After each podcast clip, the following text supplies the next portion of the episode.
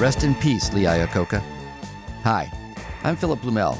Welcome to No Uncertain Terms, the official podcast of the Term Limits Movement for the week of July 8, 2019.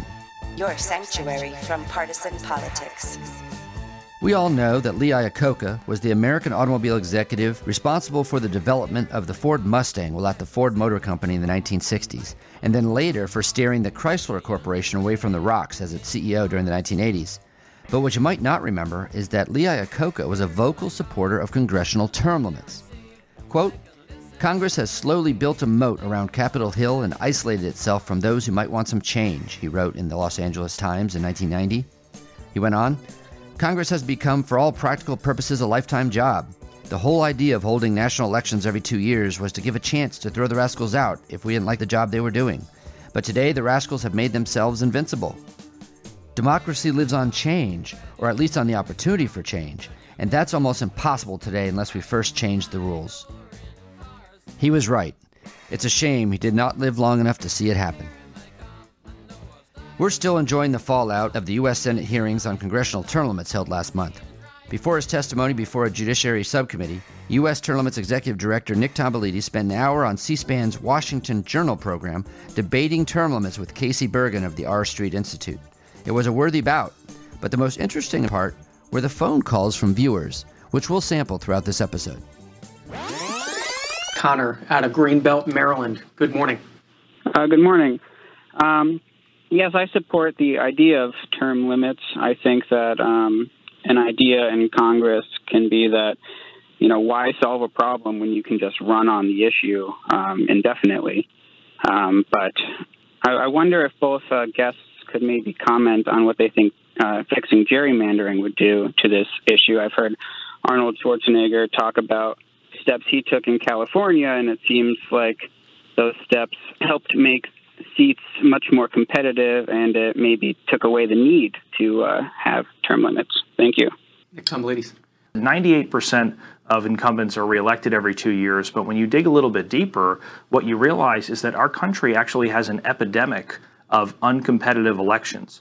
Every two years for Congress, over 80% of incumbents running for reelection are either totally unopposed or they're underopposed, meaning that they're running for election, but they've got an opponent who's not running a serious campaign, and the incumbents cakewalk back into those districts.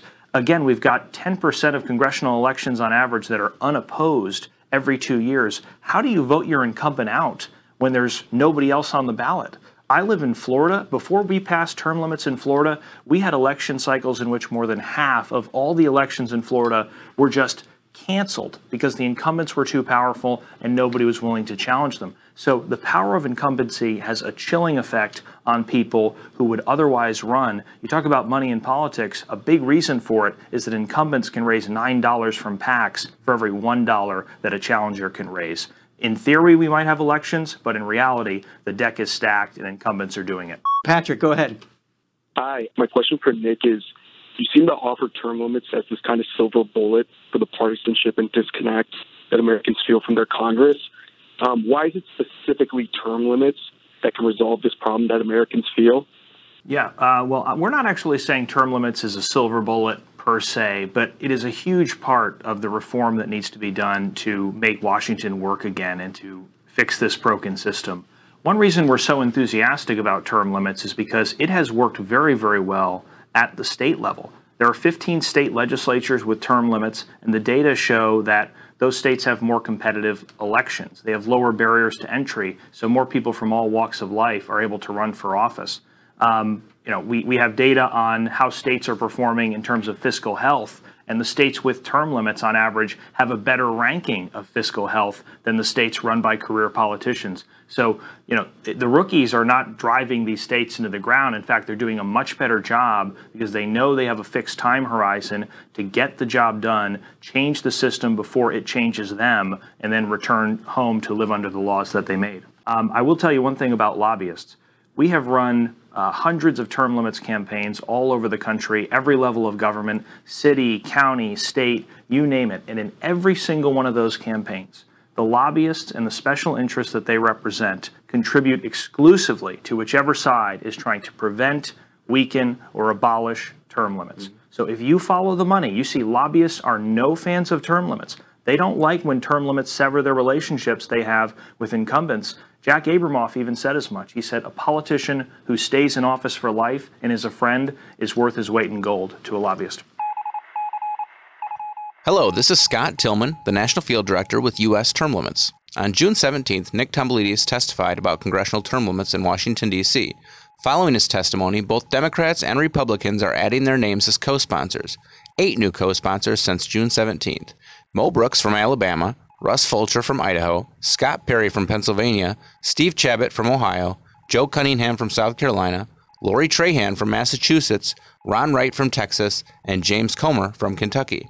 Please contact your representative and ask them to sign our pledge and co sponsor HJR 20. Pledges are available at termlimits.com. Senator Ben Sasse of Nebraska, elected in 2014, is a signer of the U.S. Term Limits Congressional Pledge and has lived up to it by co sponsoring SJR 1, the U.S. Term Limits Amendment Bill. As a member of the Judiciary Subcommittee on the Constitution, he was able to participate in the historic hearings on congressional term limits held last month on Capitol Hill. I think Mr. Smith Goes to Washington would have been an incredibly crappy movie if Jimmy Stewart had stayed around for 100 years, cozied up to K Street, and done absolutely everything conceivably possible to keep his job here. Um, and yet, there's no way you can tell the really important story about someone coming to fight for something if one of the main inputs to the way they think about the question is is this going to be popular 12 months or 18 or 24 months from now, as opposed to, is this the right thing to do for my kids and my constituents' kids and grandkids? We need a lot more long term thinking around here, not short term finger in the windism. And if we're going to do that, um, if you're going to drain the swamp, you have to drive a whole bunch of people who are the swamp protectors out of the swamp to go back home. And what we have right now is a whole bunch of people who get elected and decide it's a one way ticket people are from where they're from, they run for office, and then once they get to Washington, they buy a permanent home and they eventually stop visiting the home they came from and they start to have a calculus that staying in Washington forever is a key part of defining their identity and their service. And I think it's pretty obvious that one of the reasons we never tackle entitlement reform around here is because it's obviously the right long term thing to do. And in the short term, it's going to be really messy to admit the truth that politicians haven't told the truth about the long term budget and we've regularly overpromised. And when you come clean with the American people, people about that, there's going to be a whole bunch of blood on the floor at first. John has been waiting in Louisiana, supports term limits. Go ahead, John. Uh, yeah, I support them. I'm glad to see the gentleman mentioned the uh, Convention of the States uh, because I think that's the only way the Article 5 uh, that we're going to get it because there's no way the legislatures are going to vote themselves uh, term limits. And I approve of that. I think uh, I, I don't worry about the uh, Constitution being unnecessarily amended because of the three quarters requirement by the states. That's the way it was built. The other thing I oppose, is, believe it or not, is the 17th Amendment. I think the Senate should go back to be the governor's house as opposed to the people's house. Any of you gentlemen have thoughts on the 17th Amendment?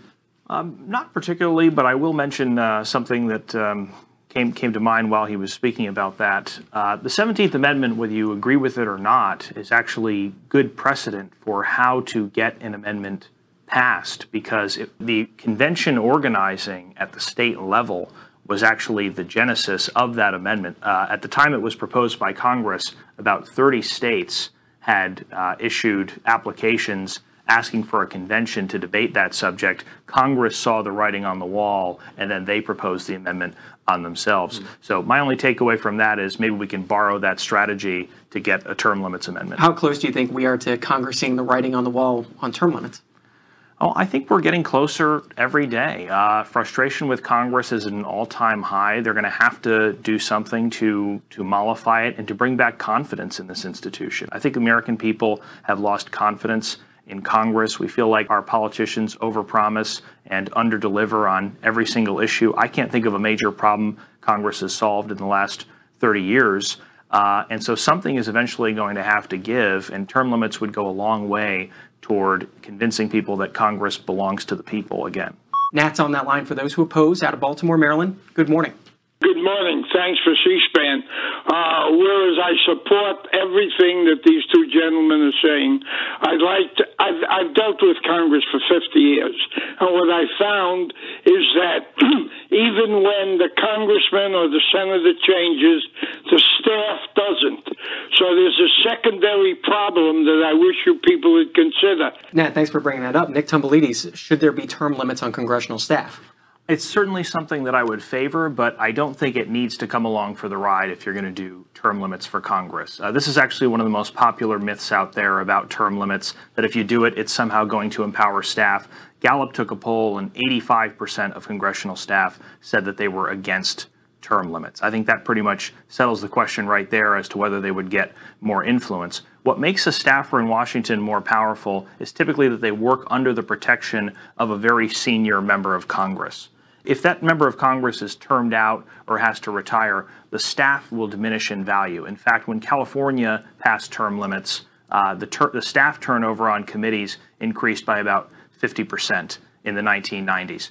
And you know, you also have a big problem with staff and the revolving door here in Washington, D.C., where a staffer will leave a senator's office and then go become a lobbyist and lobby their own boss. Term limits would also address that because if you term limit out the old boss, then you're instantly devaluing that Rolodex when the person goes over to K Street and tries to become a lobbyist. Uh, there was one study done on this that found the amount of money that you can earn as a lobbyist on K Street drops by about 25% when your old employer, the senator, retires.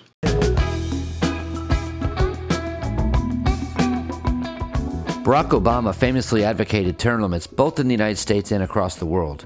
But in this poignant March clip from the Conan O'Brien Needs a Friend podcast, the former First Lady shares how fame and fortune changes one's relationship with fellow citizens over time. What Barack and I talk about that we do miss is, and you understand this, is the loss of anonymity. Mm-hmm.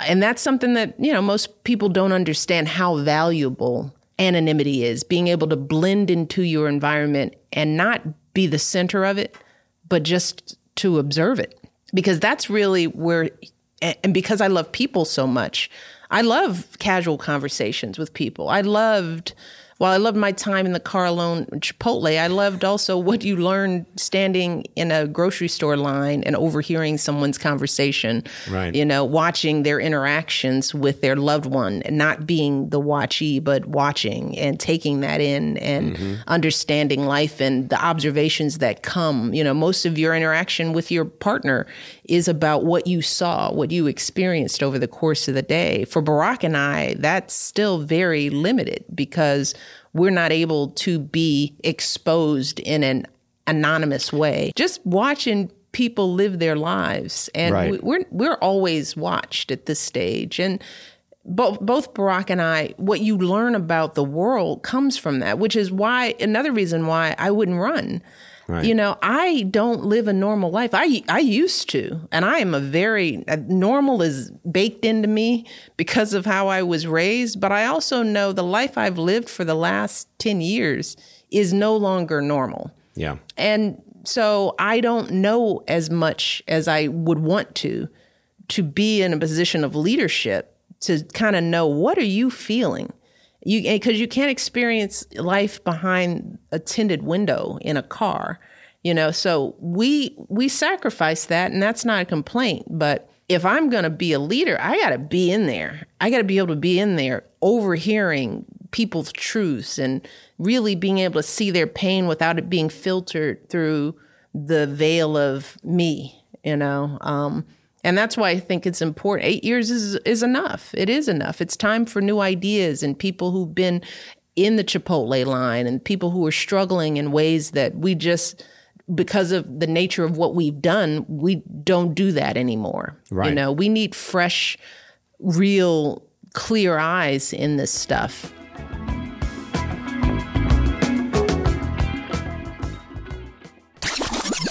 And I happen to have a very good congressperson, and I don't know what other profession we would want to send people where we punish them for doing good work.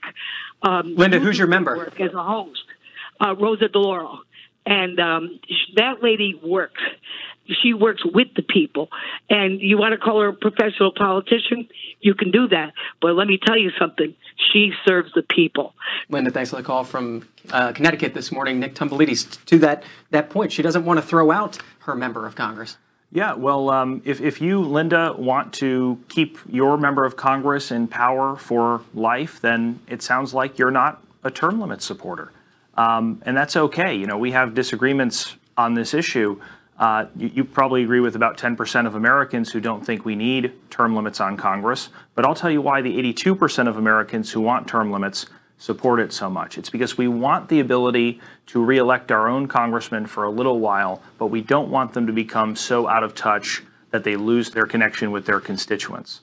Uh, so it's very important to maintain this tie between a member of Congress and their constituents.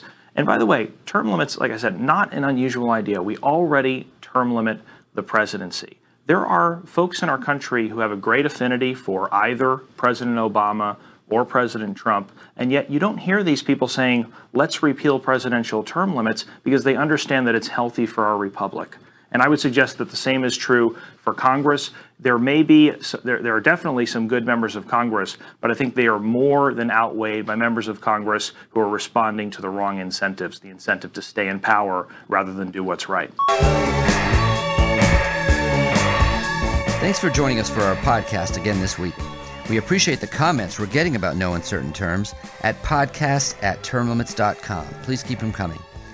Your mission this week, should you decide to accept it, is to go to the iTunes store on your computer, iPad, or iPhone and search for the No Uncertain Terms podcast. Once you find it, rate it. One to five stars. Feel free to leave a review too.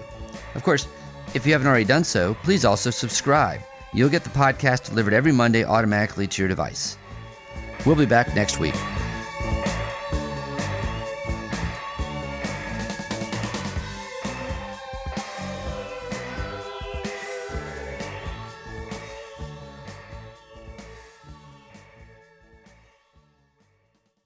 Try to get one more call in. Gloria's been waiting in Monroe, Washington. Good morning.